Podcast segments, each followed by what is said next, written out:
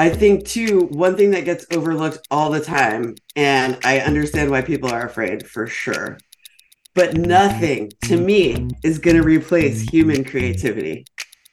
You just can't do it. I mean, I know you can program tone and brand guidelines into Gen AI, but when you think of how wonderfully creative some of our marketers and advertisers are, Gen AI is never going to replace that. I think the best use is for it to augment, right? To make the parts of marketing and customer engagement that bum us out, that burn us out easier. It's when you're staring at that blank page for 25 minutes, getting your mind moving, not speaking for you.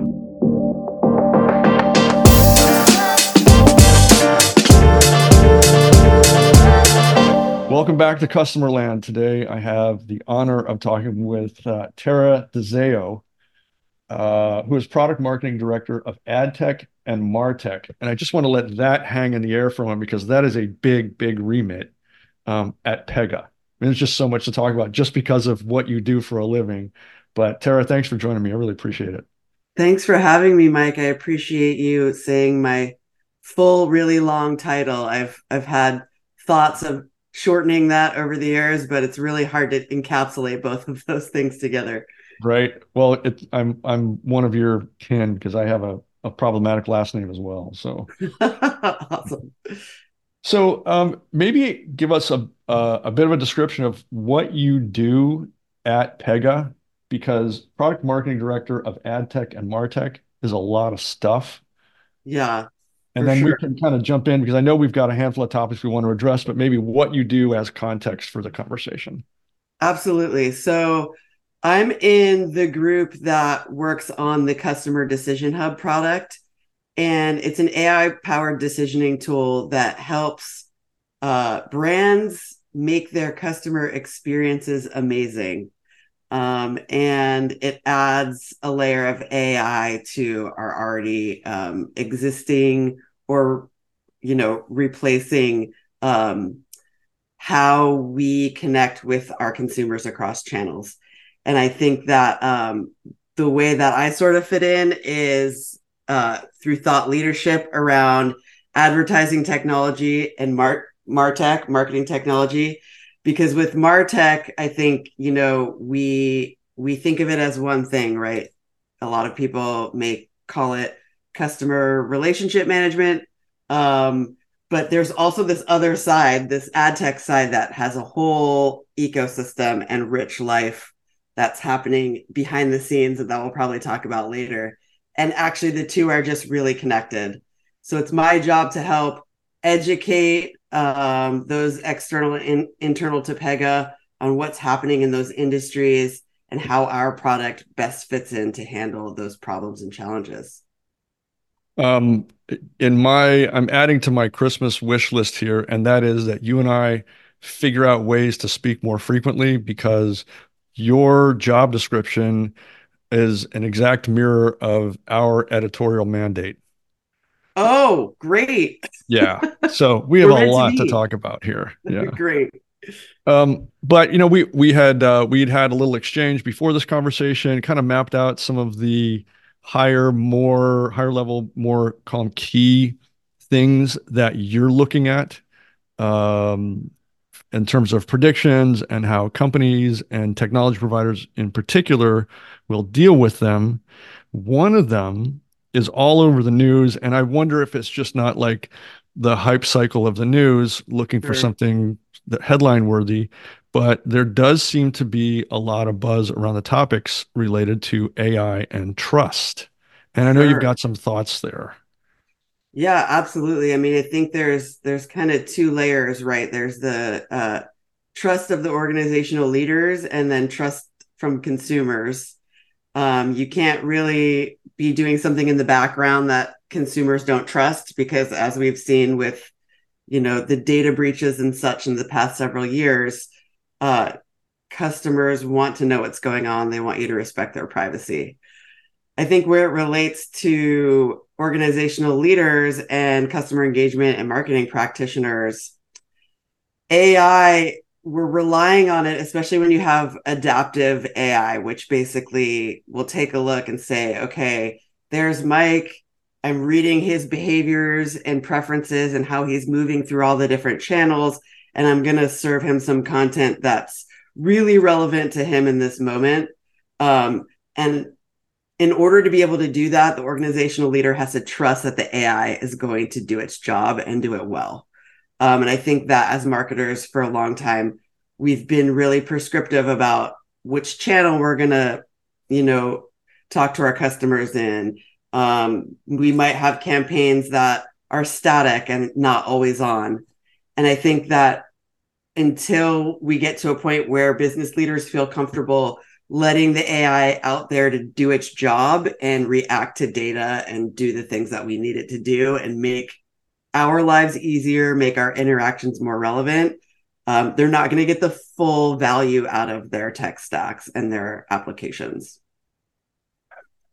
I'd, I'd love for you to correct me in my perspective here, but it, yeah. seems to me that um, the AI trust paradigm, if you will, is just the natural extension of the privacy uh, issues that uh, companies and regulators and the consuming public have been wrestling with for you know what a decade or maybe a little less than that?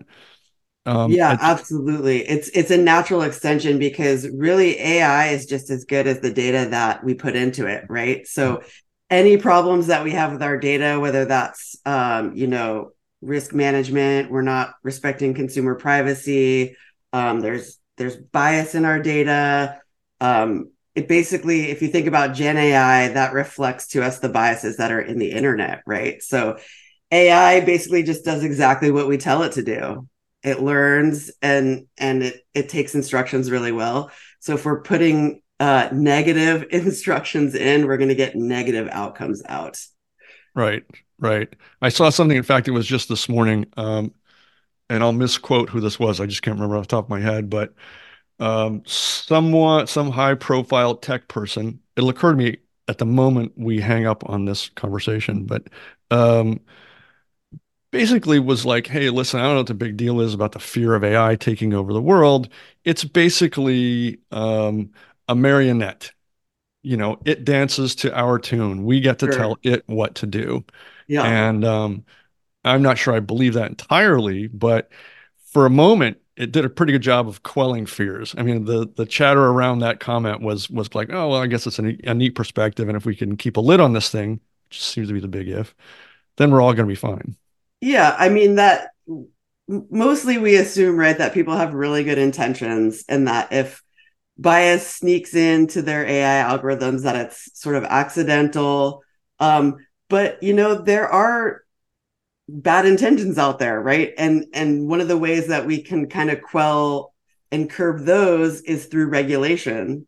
Um, you'll see that the EU is passing the um, Artificial Intelligence Act right now to curb some of the more nefarious uses of AI. Um, and it's really hard in the US to do the same because we have 50 states that act like little countries, right? Little fiefdoms. Yeah, don't get little us started. Fiefdoms. so um, I think it's it's a combination of having the culture at your organization that is committed to ethical and responsible AI regulation.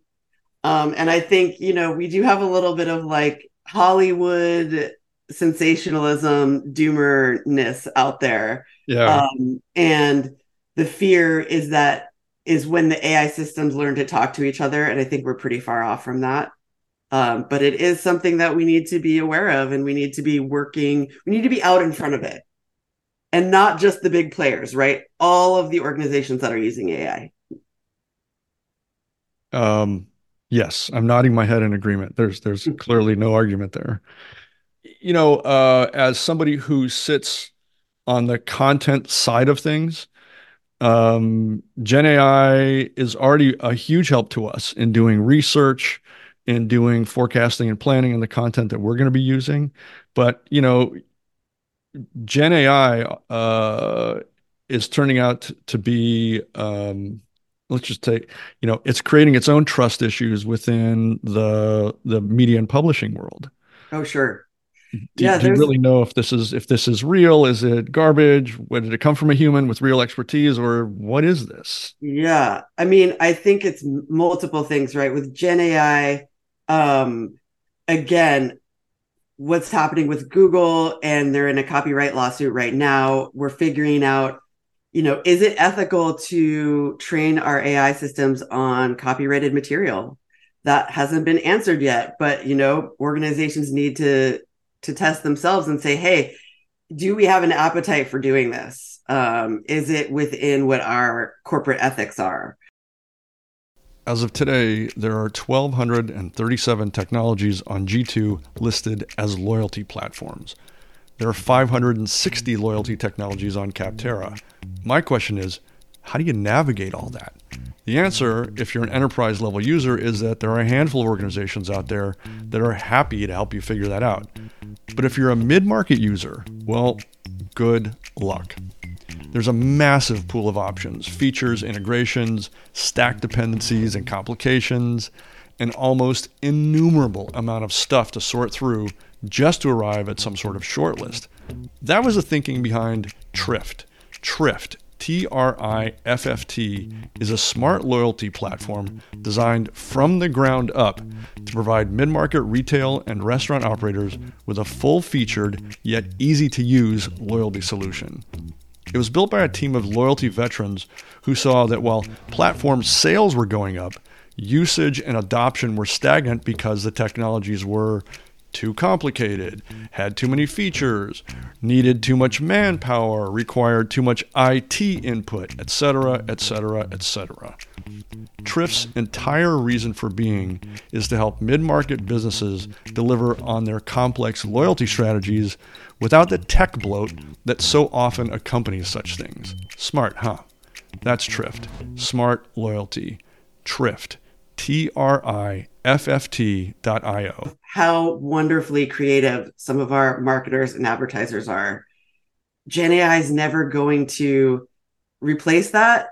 I think the best use is for it to augment, right? To make the parts of marketing and customer engagement that bum us out, that burn us out easier. It's when you're staring at that blank page for 25 minutes, getting your mind moving not speaking for you. Um, and I think that uh, culturally, we need to really see what we value. I don't, I personally think that at least in the creative community, leaders value creativity more than um, productivity. There's a place for both. And I think we just need to understand that we can use this as a tool versus it's meant to replace our right. skill sets. I, am looking forward to the the next conversation on that topic too, because uh, we create a lot of content here. We edit a lot of content. We sponsor a lot of content, and um, yeah, productivity is one thing, and creativity is entirely a different, you know, a different idea, a different process. But um, the the stuff that has always really uh, resonated with our readers and listeners is authenticity. Absolutely. It's, it, it comes right back to human storytelling of my circumstance and my situation and my solution and what I had to deal with and think through. And as AI stands right now, I don't know how you could get AI t- to, to think in those in those kinds of human ways. No, it's true. When you when you read a story or someone tells you a story, you don't really remember all the facts of that story. You just remember the part of the story that really hit you and captured you. And I don't see AI generated content being able to do that in the same way that human generated content does. Certainly not right now. Yeah, yeah. for sure. Um, so yeah, if we could put a pin in that one, make that topic for either subsequent conversation number two or three, I think we can have a lot of a lot of fun just kind of unrolling that whole thing. Yeah, um, let's do it. Plus, you know, beyond just being uh, a fun topic, that's that's uh, something close to my heart. It's I think um, it's a good moment in time for people to be thinking about what the leading companies who are thinking about this, um, how they're processing it. And I'd, I'd, consider Pega to be one of those. So um, your opinions, I think, carry weight in this realm uh, more than any other. So I'd like to be one of the purveyors of your opinions. Oh, great.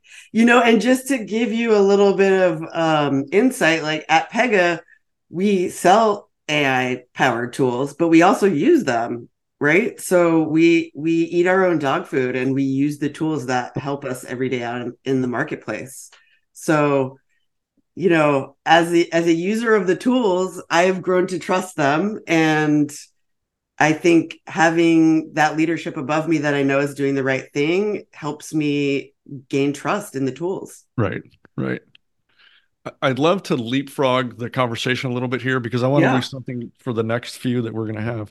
Yeah, yeah, um, for sure. Into what's happening with cookies. Um, Ooh, my favorite. Is it? I don't know if that was sarcastic or not.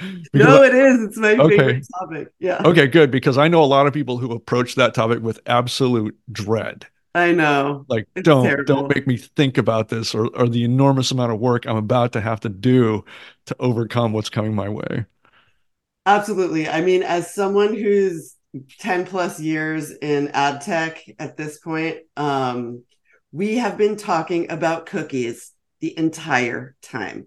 So before the cookie started to crumble, it was like cookies aren't that accurate anyway, right? So like a cookie can't even tell the advertiser whether you're male or female. Right. It's just a dumb marker. That's all it is. Yes, exactly. It's it's the it's the thing that many um, organizations organizations used to do cross channel identification. And essentially, when Google deprecates them, meaning they're going to create interest segments, they're going to create some some um, solution that is a segment based interest category tool. And what that basically does is just return us back to the sort of more, I hate this term, but spray and pray tactics, where we're like, okay, we know that this group maybe kind of likes this one thing, so let's talk to them about it. Consumers hate that. They hate it. And I think what we need to do, this is like the best use case for AI, is that whatever solutions we come up with, and I was just at Advertising Week in New York City, and it's every year in the fall. It's a big conference where all the greatest minds in advertising come and talk about trends and things. And what I heard more than anything else is that there's not one answer. What we need to be focusing on is solutions that are interoperable with each other. So not adding another tool to the tech stack on top of the tools we already have. Replacing or augmenting with tools that work together to try to piece together that 360 degree view of the customer. Uh, there's a, there's a whole group of business development people in ad tech and martech that are cringing right now. I know, and you know they should be. We're we're seeing that um, our stacks have actually gotten so bloated that we're buying more applications for them and actually using less of the, the Martech stack than we've ever used before. Isn't it nuts? And everybody knows it. Everybody acknowledges it behind closed doors. But if you're in tech BD, yeah, that's forbidden. You can't go there. I know. I mm-hmm. mean, I think about, for example, at Pega, we have data connectors that, you know, most marketing tech stacks now have customer data platforms. And if you add AI or decisioning through data connectors to a CDP, you're essentially supercharging your CDP. So the technology not only uh, helps with the customer profile, but it's it's moving data to other parts of your tech stack. And I think that's the kind of technology you want to be looking for is can it layer in and solve a challenge or solve a problem? Or is it just adding another console for somebody else to operate? And, and, um, and sell into and integrate and support and budget for and all the things that would go into that. absolutely. And I'm so glad that you brought that up because we're talking about something that I didn't see really coming, which is sustainability in ad tech and martech. And when you when I used to think about waste, I would think of like a wasted impression, right? Serving something to someone that isn't even going to pay attention to it. But really, when you think about having a tech stack with 35 applications in it, that's 35 vendors that maybe you have to go hop on a plane and go visit. And have your carbon footprint all over the world just well, that's a good point. vendors, you know? That's that's a really interesting point. I can tell you i've i've put zero thought into that but that that carbon footprint has to be you know exponentially bigger than it was five years ago. A hundred percent especially when you've got 35 40 45 applications in some of these stacks blows my mind hmm. yeah not a great time to be a bd uh, person in in ad tech or martech, which actually is not true because if your if your technology uh, solves for those problems, then I think you're in a in a really nice position. But um, how many how many technologies are you aware of that I'm aware of that um, require full, you know, rip and replace, or you know, uh, at least certain chunks of your stack to to build in functionality that you might just be able to API in from another source. Absolutely. And, you know, um, what we see too a lot is organizations that have little camps of, you know, allegiances to certain apps. So, oh no, right. we can't get rid of this app because this group really needs it and they want it. And it's like, okay, well, it's not it's not making us more efficient or productive. Um, now, there's a conversation I want to have too. We'll add that to the list of, of future conversations. But it's also a good segue because the other thing I wanted to talk about here is what does lean Martech look like right now? I mean, you know, it's an ideal. Yeah. Um, can it be a reality? And if it can be, what does it take to get there? Yeah, I think it's really figuring out the charter of your organization. And if you're truly trying to create long-term healthy customer relationships. We talk about at Pega a lot earning the right to sell because there's so many of us out here trying to sell stuff to consumers and it really just becomes noise at some point. And if you're truly trying to get to that place where you're creating amazing customer experiences, um, you're having those long term relationships, longer conversations. We talk about optimizing to customer lifetime value instead of, for example, clicks. We talk a lot about clicks as marketers. But really, what's going to get you to that customer lifetime value um, to be healthy is creating experiences that are low touch but relevant and respect privacy. And i don't think that's possible without ai and really to have ai work and learn and adapt appropriately it needs to connect all of your martech applications together and work as a group. So the more interoperable the less the less sort of erroneous apps that you have in there. And the more your stack is working together um, less data silos the better the outcome is going to be. And i always talk about this one client example of a client in the past that has said you could get a different offer for us in a different channel so if I want, let's just say, uh, you know, it's a, a subscription based service. If I want to really check you and shop around, I'm going to go into every channel of yours and click around and see if I can get a better deal. That's a real short term situation. I'm just trying to find the cheapest thing in the moment, which means you're not building a relationship with me. Right. You've just said, okay, our relationship's super transactional. I don't care about you. I'm willing to like trick you into spending more money, essentially. So, in order to have that consistency and that really relevant customer experience, you're going to need AI. You're going to need your apps to be interoperable and you're going to need your data silos to be broken down. And that's what you're going to get through having a lean Martech stack. So there you have topic number four for our, our next series of conversations. Yes, there, there's so much there, and I and yeah, there's just there's just an awful lot there. I don't even want to want to comment on it because it'll open us up into you know taking over what's left of our schedules today. I know, um, right? I'm such a dork. I could talk about this for hours. Well, you you, you met your match over here. um, so so Ter- I just want to repeat this because um, for people who are listening, the opinions expressed here are highly credible.